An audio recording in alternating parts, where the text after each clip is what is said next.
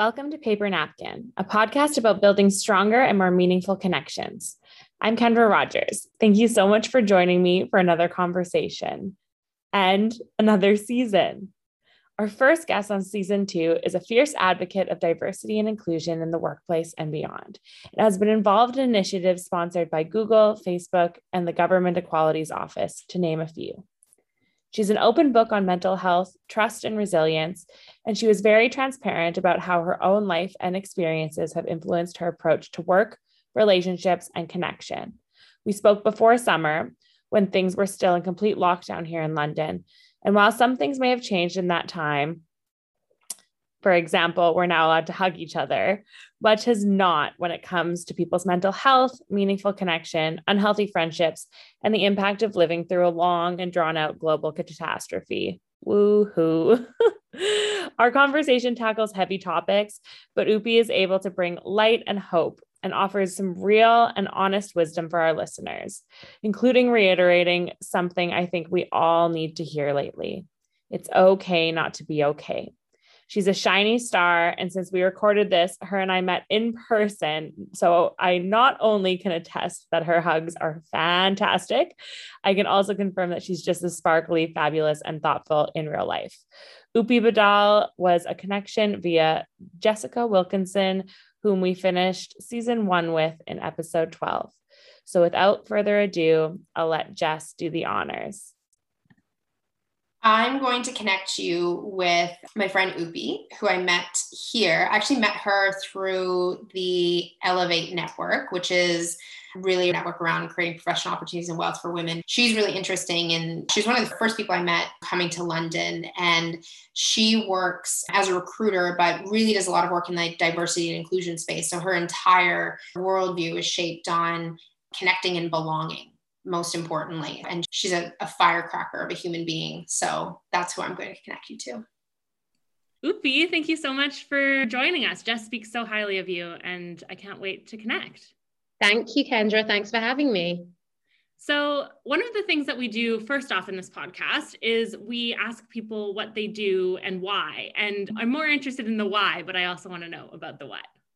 Everything I do is centered around people people. Actually, it took a friend of mine after you at university when we graduated to, to kind of make me realize that.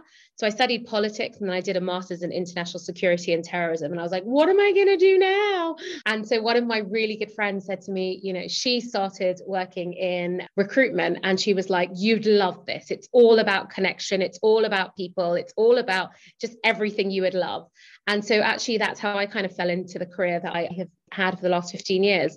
So essentially, I focused on people in the biggest sense. I work uh, now as a consultant across talent and workplace culture. And I love what I do. I absolutely love it. It connects me to seeing people and responding to people and working with people in a really human centered way. The way that I work them is inclusive leadership development and talent development and highlighting diverse talent for organizations. What I like about that is it's so connected to performance. It's high performance and creating a sense of belonging. Really, actually getting to that person's why, their purpose is kind of my purpose. Helping people to feel connected to what they're doing and love what they're doing is what I love doing. I feel quite lucky actually to be at the point in the career where I am. I love that you have a bit of a squiggly maybe not squiggly career, but a squiggly background when it comes to hmm. things like politics and terrorism to then move into recruitment doesn't yeah. feel like the most natural step in the world. No, actually, really funnily, I actually started on a graduate scheme, which is really rare in the recruitment industry. I'm not sure if it's anywhere else, but in London, that was really rare for any kind of recruitment company to have a graduate scheme. So I felt a little bit more comfortable, I guess, afterwards because that's everyone else around me was going through that. So I was like, oh, okay, it's just another grad scheme. But I remember my team there actually kind of saying to me, what are you doing? You should be one of the people that we're placing. What are you doing? But I just loved, I loved the work. I loved what I was doing. And I guess it's not the most natural career career path, but actually there are lots and lots of people that I know that actually did politics and then ended up in search or recruitment or some kind of HR type of role. So I actually think it's quite a natural transition because so much of what you learn at that stage, it's, all about humans, it's all about people, it's all centered on that, right? The people experience is central to politics and why we do that. And I studied some really great topics at uni, like art and war and like sex lies and scandals it was just like looking at politics through a different lens. It was really exciting, but it was all focused on people. And I think everything in life is focused on people. I feel actually it was really a natural progression for me, even though it seems random, but I feel like it works. You've touched on this a little bit already, but it sounds as though the work that you do is highly impacted by connections. How does the work that you do impact the way that you view connection? It's fundamental, especially I run a lot of training on inclusive leadership. And fundamentally important to leadership is, is connection. It's centered around that. If you can't connect with the people that are around you, you're not going to be able to lead them. There's the trust equation, and the trust equation is focused on intimacy. And the intimacy part of the trust equation is credibility and, and other parts that make it up, self-regulation, etc. But the, the intimacy part is totally focused on connection. So when I work with organizations and we're working with the most senior people in the organization, they need to understand that how important the way they communicate, how they communicate, is fundamental to the performance that they then drive from the people that are around them in the organization. Connection is absolutely the cornerstone to any kind of workplace interaction, regardless of leadership. You have to be able to connect with those around you. No one works in a silo. Doesn't matter what you do, everything you do, especially in our world today, we are interconnected one way or another, and even more so for people of, I guess, I'm like mid to late 30s. And I feel like we were really the lucky ones because we got to see how the impact of the internet actually, you know, started to ripple and created this borderless society. And it was amazing we used to have i don't know if you remember this but like at school we used to do pen pal letters and we'd have a pen pal in like some distant land and that's how we got some connection and actually when I was like a teenager, I was able to have these connections, these pen pals across continents. And it was instantaneous. I didn't have to wait five weeks for a letter to come through the post. And it was wonderful. So I think just the byproduct of anybody who's a millennial and then has been able to benefit from the borderless world that we're now living in, and hopefully continues to do so, having to make sure that we understand that actually still over 40% of the world does not have access to the internet does not have access to that. So we've got to still remain that actually we're creating the world and shaping the world through our lens through what we see. And actually there's a vast majority of the population of the world that doesn't have that. We've got to be really lucky and take gratitude in the fact that actually we do have that and it's so easy for us to have that connection whereas some don't have that as easily. That point around interconnection is so interesting as well. You touched on the the trust equation and intimacy and you spoke about it in a way that that implied that I should probably know it but I definitely don't know what that is. Can you tell me a bit more about it? The trust equation is a really interesting one because I think a lot of us don't realize how important it is. And having to work remotely and have remote teams, whether that means you're working for a really large corporation or you're just trying to connect with your friends or you are working on your own business or whatever it may be, the way you work with people is fundamentally determined by how much you trust them. And especially in this remote world where you know everything is fragmented with communication much harder we can kind of misread situations really easily. So, especially when you're trying to create, I guess, agency in the people around you, the trust equation is really important to that. So, the trust equation essentially is four things, and it, it says that an individual's trustworthiness is equal to their credibility, their reliability, and intimacy. And then it's all divided by their level of self orientation. Individuals can develop their trust by looking at these four kind of things. It's really important to think about. And actually, when it comes to the intimacy bit, is literally about the way that you connect with that person. The credibility bit is how much can I leave this person to, you know, how credible are they? How can I just leave them to kind of get on with the task at hand? It's really important to think about as a concept. I think that from the conversations I've had um, over the last year, trust has been really important to developing that sense of connection in your remote teams or just even in your friendship circles. Because 70% of communication is nonverbal. And so if we're not in that space with each other we're not feeling the kind of the underlying cues that we would normally feel like a gesture or i don't know something else you know like a, something small that we would normally pick up the vibration in the room, the energy, all of those things. You're not getting that through the screen in the same way. And I think that's really affected people in terms of the way that they have been able to com- connect and communicate with each other. And even some of the people you probably have the strongest connection with, it's even been it's been more fragmented because everyone's mental health has been tested in this last year. Everybody is realizing that mental health is a thing. It's not you either have good mental health or bad mental health. We're on a scale. And sometimes it may be ace and sometimes it may not be so great and it's understanding okay where am i feeling on that today? Where am i feeling on that? And understanding actually then then maybe your connections with people or your ability to want to go for that walk in the park or get on the zoom call with your whole family might be affected by where you're feeling on that day and that's okay. Sometimes we pick up some of these non-verbal cues that we would in real life and because we're not getting them we're not getting those hits of dopamine and those those high intensity serotonin hits and things that we would normally get when we see each other and we get each other we get that hug and that embrace and we get that you know that heart feeling. We're not getting that.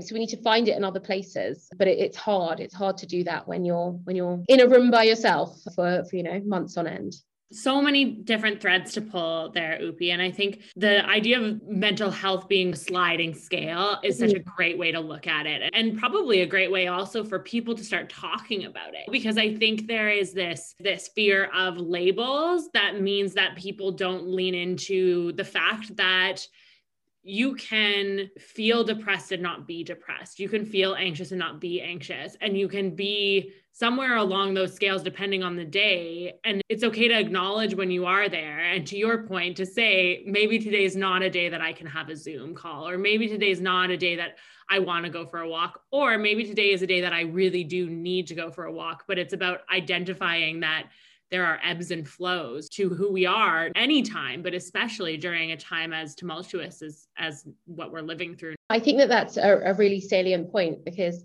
we've not really thought about a lot of people haven't thought about their mental health. I think that there are generations, Gen Z, and they're very, very acutely aware of mental health as a theme, as a topic, as something to nurture, which is wonderful.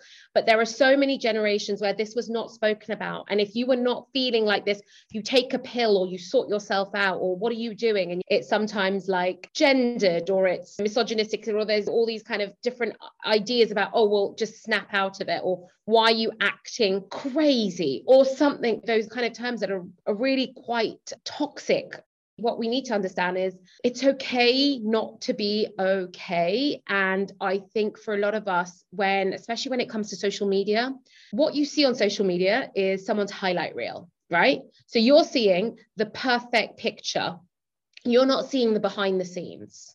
You're seeing these are the the pictures that they've hearted in their album. These are not the pictures that the 25 pictures that lie there before them. That's the reality of life. When we compare ourselves, and that's it's so easy to do that on social media, we compare ourselves to someone else's highlight reel. That's not reality. And even when people are putting out there, oh, this is what my real life is, it's still curated. And actually, that can be really detrimental to people's mental health. We're not like that. And I'm sure those people are also struggle with all of this. And it's just about having these conversations. It's so wonderful now that we can have these conversations. We can talk about this. We can say, do you know what? I'm not feeling okay. And if you sense that one of your friends are not feeling okay, you pick up the phone and you say, Are you okay? Or just a message or whatever is the way that they respond to best. Non-verbal, send them some flowers or their favorite book or whatever it may be something like that that makes them know that you care and you're there without having to overstep the line or impose yourself when maybe they're struggling and they don't need that. But it's okay. I think we need to just start having these conversations. What's really encouraging to me is that i see so many organizations and they have heads of well-being and there are well-being platforms and the rise of good tech in that area is incredible to me because that means actually we can start having the conversations. Actually, there are solutions for it. Actually, we, it's okay. It's okay. And actually, we can help each other. It's really, really important and powerful that we have these conversations and we talk about it. It makes it less taboo. I think a really good way is to like kind of rate yourself like on the day, like, how am I feeling today? Am I a five today? Am I a nine? Am I a minus 20? And actually, if I'm a minus 20, maybe I'm not going to have the call that I, I didn't want to have anyway. Or, you know, maybe I need to postpone something to later on in the week just so that I'm feeling my best. I can do my best. And then you don't spiral down after maybe you don't deliver as well as you wanted to or something on a on a work call or a, with your friends socially or something. I, I think that's such a great idea to help yourself identify where you are. And it would be interesting as well to look back on that because I think sometimes when you are in a low place, you think it's going to be like that forever. And it might be useful to actually have something where you've written down, oh, I might be feeling like I'm a two or a minus 20 right now, but I have been a nine and I will be again. Yeah. It doesn't have to be a scale. And, a numerical scale is sometimes even maybe worse. I don't know. But that's the way I do it. And I think that that works. But journaling, I think, is really powerful when people journal and they go, okay, it was really bad this time, but what was good? I did something this morning and I thought it was really powerful. And actually, I was thinking about what is it that really drives me? And today is equinox day, and today's a really good day to journal. So it's thinking about, okay, so what is it that made me the happiest? What what gives me that nine? You know, what is making me that nine or that eight? And actually, what was it that did that? How did I feel when that happened?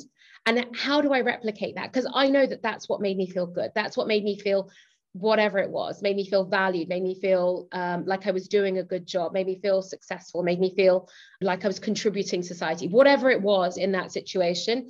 And then i'm like okay so actually what was it? What was the task? What was i doing that situation? What was the surrounding environment? And then saying how can i have more of that?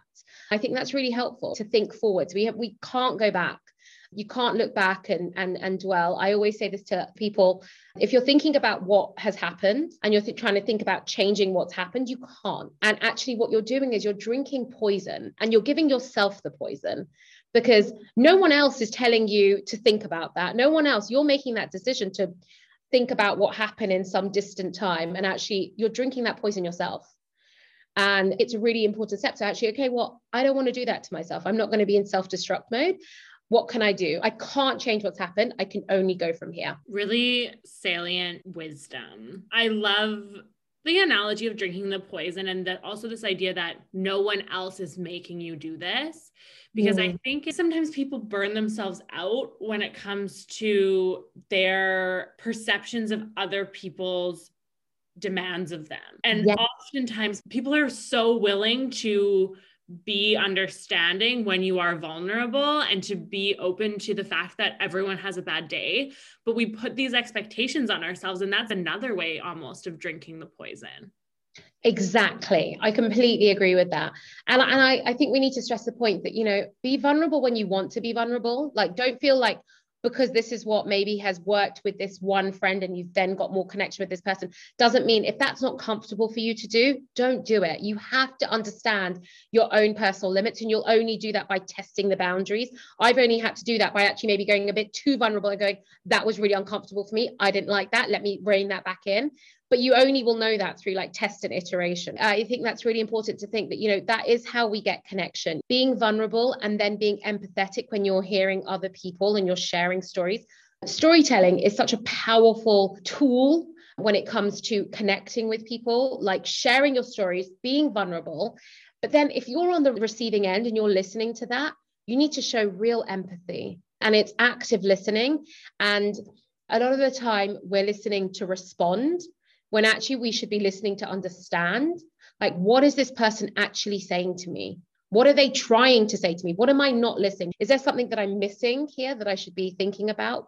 I, I think there's so many other ways that we need to realize that actually our connection happens. And if you're in a conversation with someone you're not just in a conversation so that you can then say your point and get that across. It, has got to be a two-way right? It's got to be balance and you've got to let that person be themselves what you just touched on i think around showing empathy but also being in an interaction for both parties not just for yourself i think that can be when things move from something that is when you have a true connection it feels like energetic you know there's an energy that i think you're yeah. sharing and it's so obvious when that shuts down i think because it it often is there's only one person giving the energy. There's there's not an, a free exchange that comes with a I'm listening to what you're saying and my response is based on what you're saying instead of I'm listening to what you're saying and I found something in there that relates to me so I'm going to bring it back to that. That's exactly that's what we see happening. And actually you know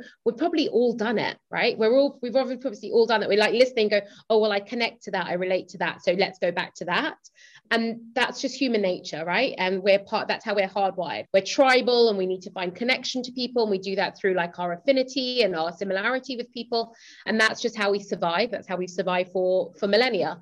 But there is this real task especially now to be thinking about what what is this person being vulnerable about? And I need to just actively listen to them. I don't need to overshare or kind of oversay my point when someone's really bringing something to me.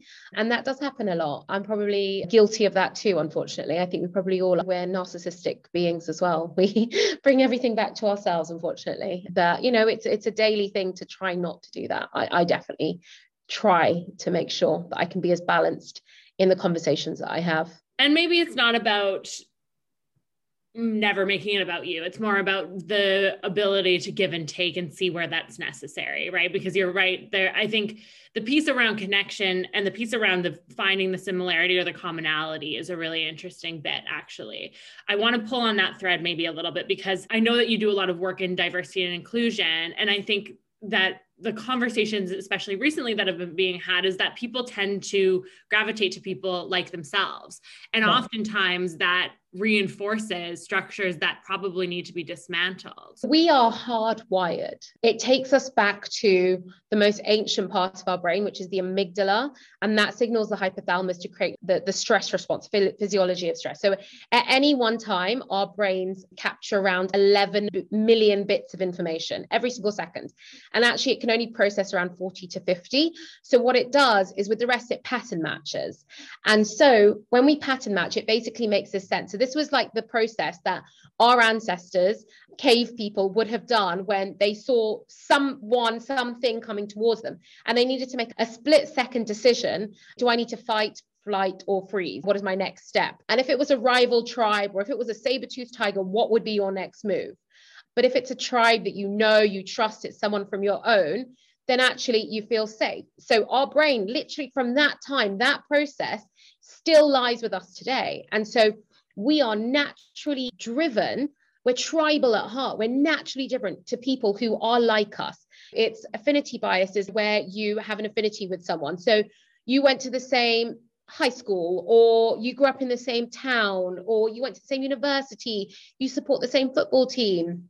Imagine if you go to a bar and you meet someone and actually they're from the same part of the same place that you grew up in. You'll have so much to share, you know?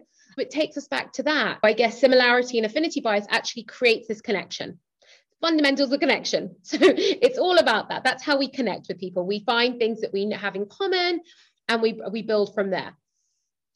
But actually, in the workplace, that can be really de- detrimental because then what we do, and it's called homophily, and we hire in the same vision of ourselves again and again and again. So if you look around you and your workplace looks like people look like you, act like you, you're from the same socioeconomic background, you're the same race, you're the same sexuality, you're the same neuro ability, physical ability, all of that. If that's kind of homogenous, you know that there is an issue here because actually what we've done is we've just replicated, replicated whatever success was seen as in the business or even around you. There's always a little task I share when I'm working with leaders on this, and it's called the network effect. And so I asked them to think about we're the product of the people that we spend the most time with. So the six people that you spend the most time with, who are they? Do they look like you? Do they come from the same background? Do they have the same education level? Are they the same race as you? All of these questions, start asking yourself the same sexuality, the same neuro ability, physical ability, all of these things. Start thinking if they're like you, you know, what are your blind spots? What are you missing? Right? You're then going to be kind of echo chambers of each other because what we see in the world is completely driven by what we've seen in the world.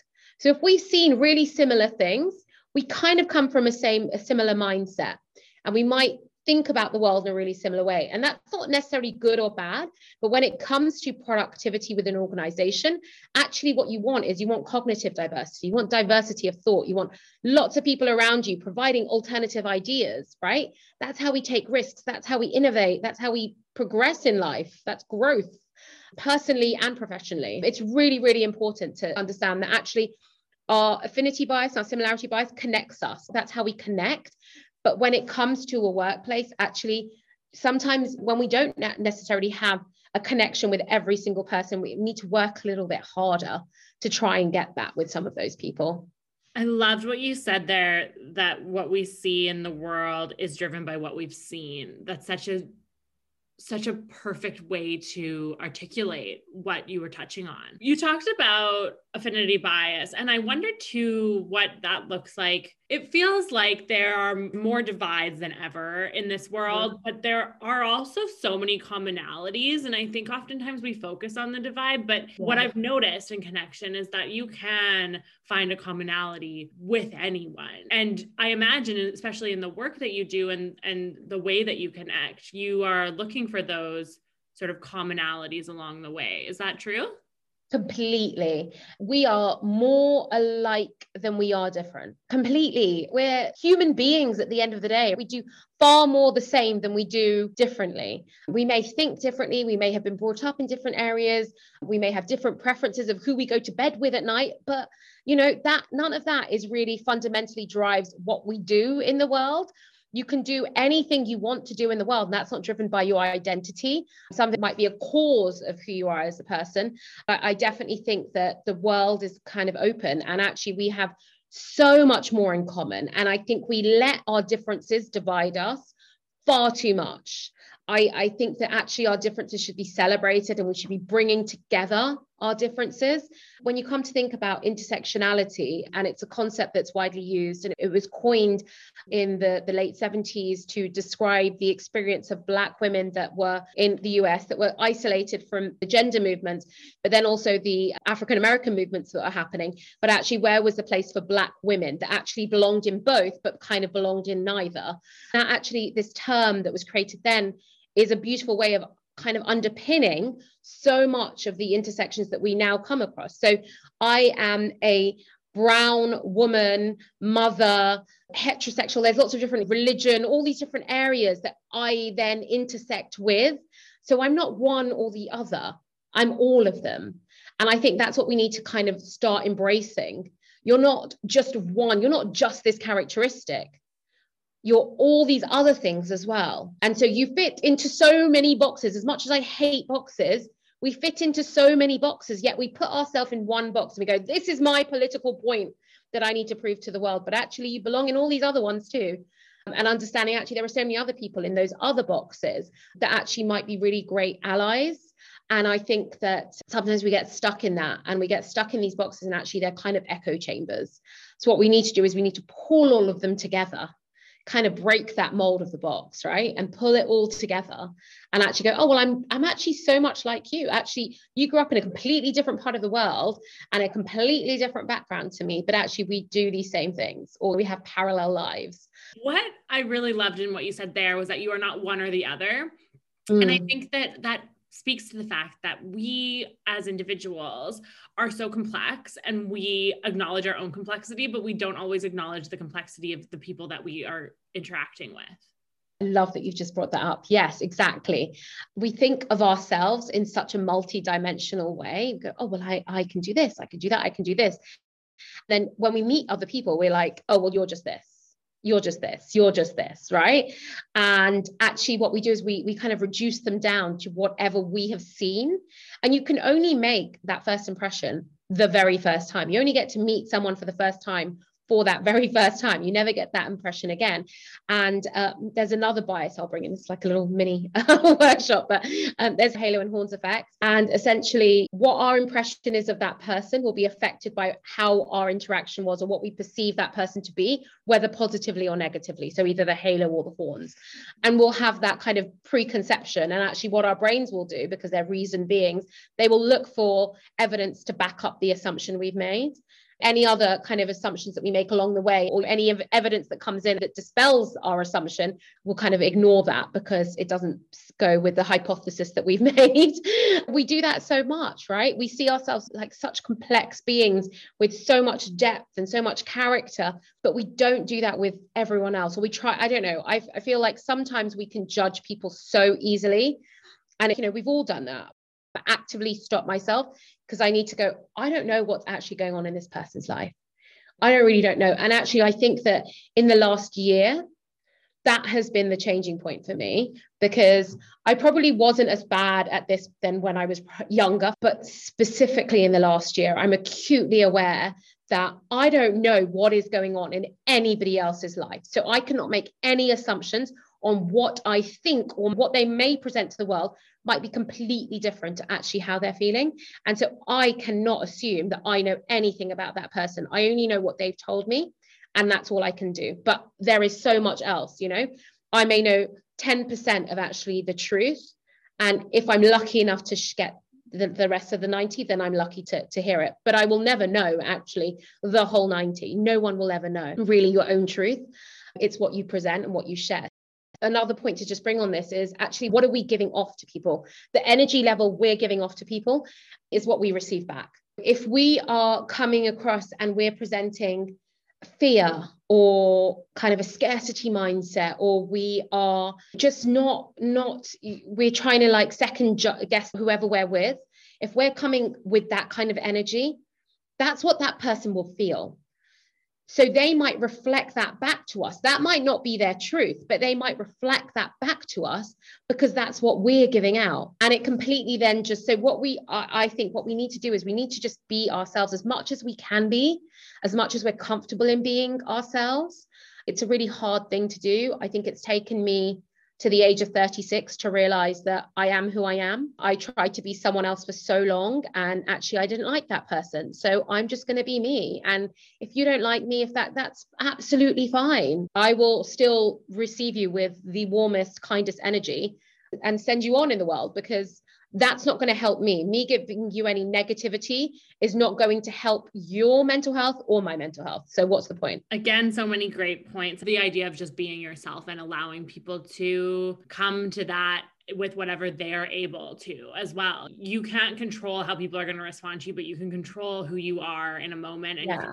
but the worst thing that you could do is not connect with someone because you aren't already being authentic to who you are but you know it's a work in progress right it's so easy for me to say it's so hard to do there's always these times where we'll go back to the mindset of I need to be this person to these people. I'm meeting someone else and I need to present myself in a certain way because that's what those people would expect, or these people expect something completely different. So I need to be this person for them or whoever they I think they want me to be. And it's taxing on your mind and it can drive you crazy, like having to be so many different people to so many different people. It's really important just to, to understand that you've got to live in your own discomfort for a while while you figure it out.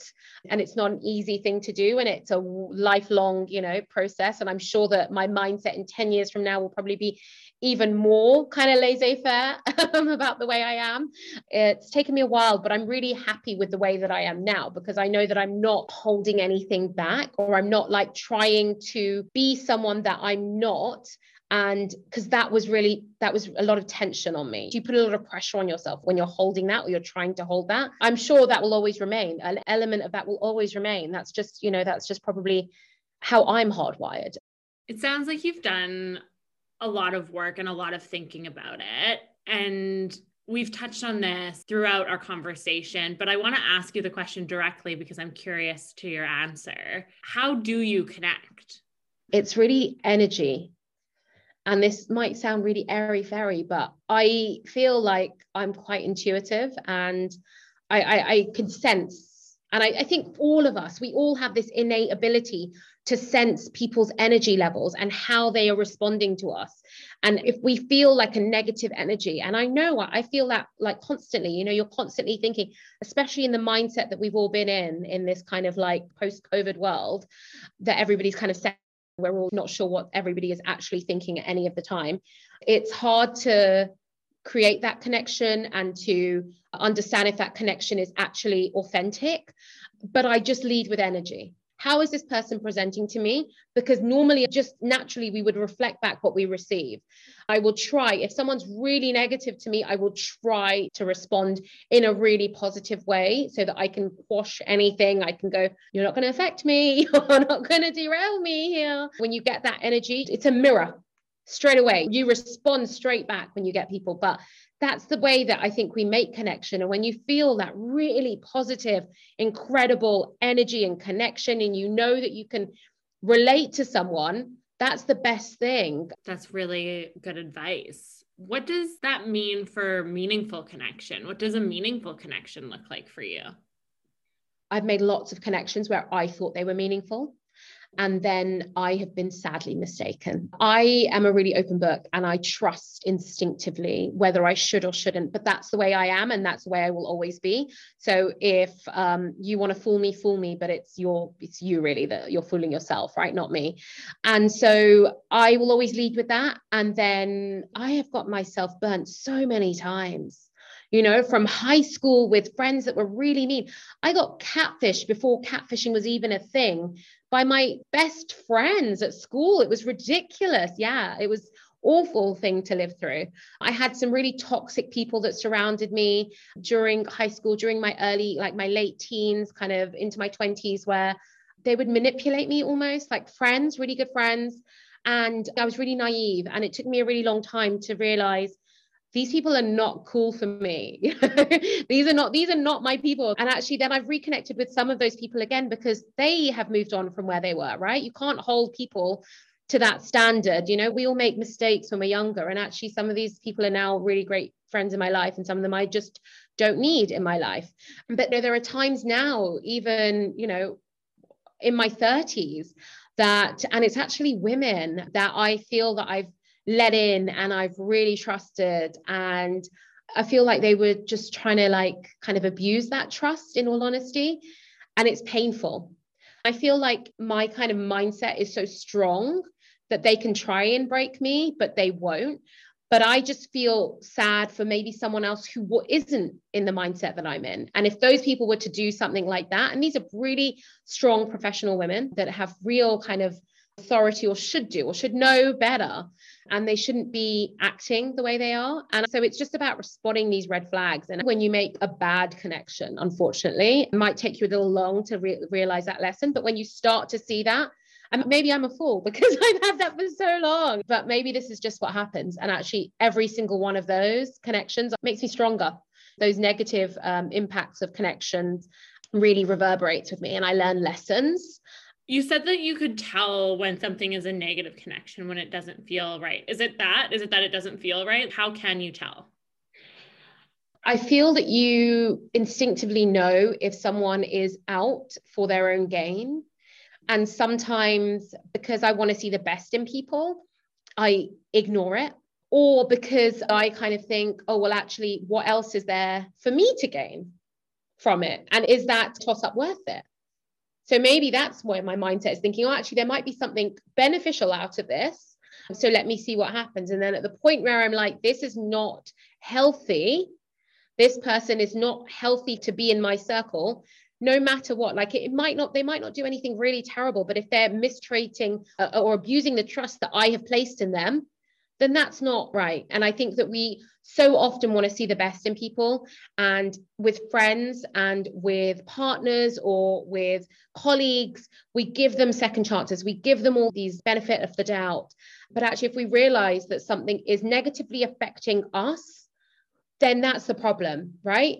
If you're trying to help someone else because you see them spiraling, that's fine. But if that then that energy transfers onto you and you start getting the negative effects of that, that's when you need to take yourself out of the situation or you need to put some time in between yourself and that person. I think it's been that. I think I maybe try a lot of the time to see is there for us to mutually gain from this relationship or this experience or whatever it may be? And if it's really positive that's excellent. But at the point where i think okay this is not fair but uh, not balanced then i will walk away. It's hard to say no right? It takes more courage to say no than to say yes Yes, I agree. Someone said to me just recently, and I love it, and I'll share it with you. They said, no is a full sentence.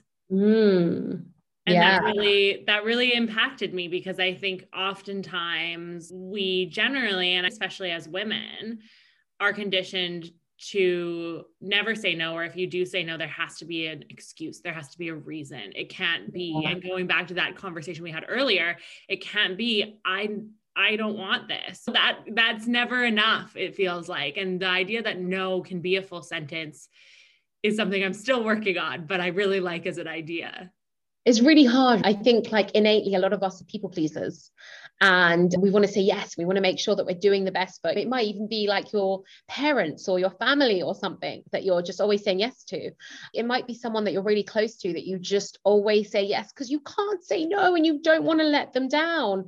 And it's really hard but at the minute when you realize that actually you're sacrificing part of yourself to do something for someone else and it's not working for you you need to know that that's not what's right yeah. And I think the boundaries conversation will forever be actually a really key part of the connection conversation. Mm-hmm you watch other people's interactions and you watch other people's connections. And i think that that the really interesting theme i'm seeing emerge is that is that fact that there is the need for connection but there's also the need to assert yourself and to make the decisions that are best for you. And those are not in conflict. They're running in parallel but they can feel in conflict i think sometimes. Sometimes we don't know what's best for us sometimes we're like, I don't know if this is going to be good or bad for me. But you just have to go with whatever you feel is right for you at that time. And if it doesn't work out, then that's okay.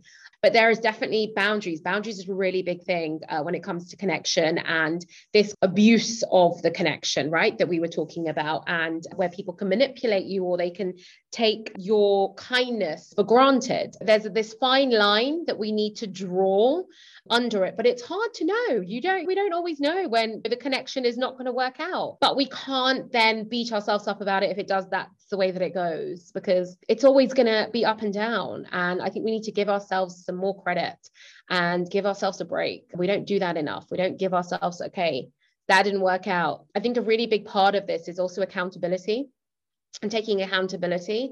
Have you heard of the term fractionalism? No okay. tell me more now, I don't know if I've made this up this was, I'm pretty sure that I heard this a few, eight years ago or something, but I think it's wonderful. And even if this isn't the right ter- use of the term, this is my use of the term.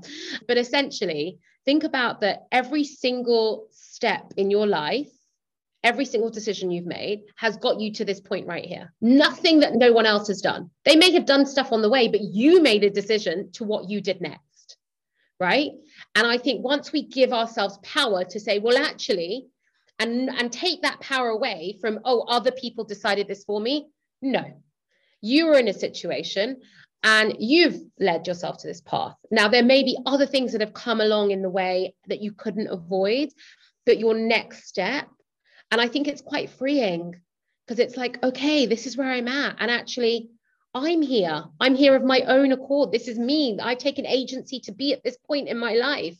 What do i do now I really think that we need to kind of let go of that kind of like past life almost because it just holds on, especially if it's really negative that people are holding on to.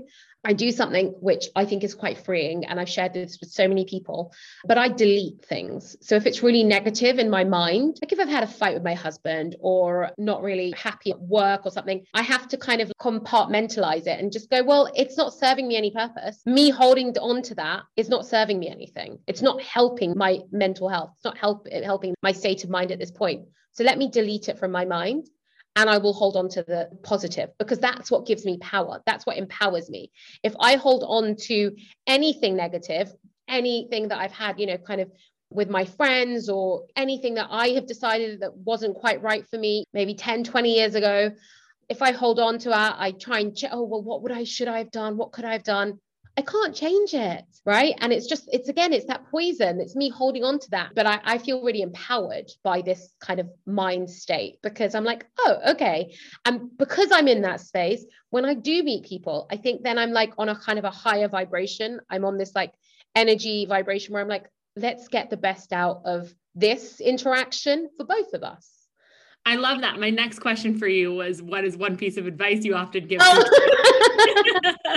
you gave it to us. Sorry. Delete yeah, delete the negativity. Uh, it doesn't serve you. Delete it from your life always learn the mistakes learn learn the, the, the, lessons that you were supposed to learn whether it was someone else's bad behavior or yours or whatever it was whatever it was pain or sorrow or heartache or bereavement or whatever it may have been learn that live with that emotion but if there's anything that's there that is holding you back you need to release yourself from it because it will not serve you. It will not put you where you need to go.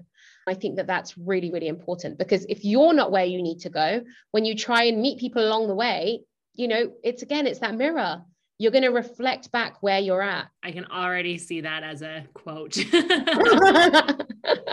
Amazing. My life ambition to be quoted. one day, one day soon. You've done it. Yeah, you've done it. Upi, thank you so much. This has been such an interesting conversation and we could chat forever. Yeah. I, uh, I we're going to have to have to chat at some point, have a have yeah. a glass of wine or something when the world opens back up. Last question for you. Yeah in true paper napkin fashion, who should we connect with next and what makes them a great connection? Oh, I've just got smiles as I'm even thinking about her. There's a wonderful, wonderful being that I'm so lucky to have in my life. Her name is Frankie. And she was brought into my life really randomly an ex-business partner of hers actually i met at a, a networking thing for mums. It was really strange and we just started chatting and i got introduced to frankie through her. So it's a really strange way of connecting but i think that's that's the same with jess you know? It was like crazy ways that people connect and then you actually realize these are my people right? So she is a wonderfully brilliant woman who is on a mission to change the world. And I will support her fully in anything and everything she does. So she would be a wonderful person to speak to.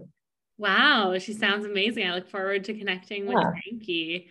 And thank you so much for your time and for the conversation. You've left me with so much to ponder. And I know that our listeners will have lots to consider as well. Thank, Thank you. you. Thank you so much for having me. I've really enjoyed this.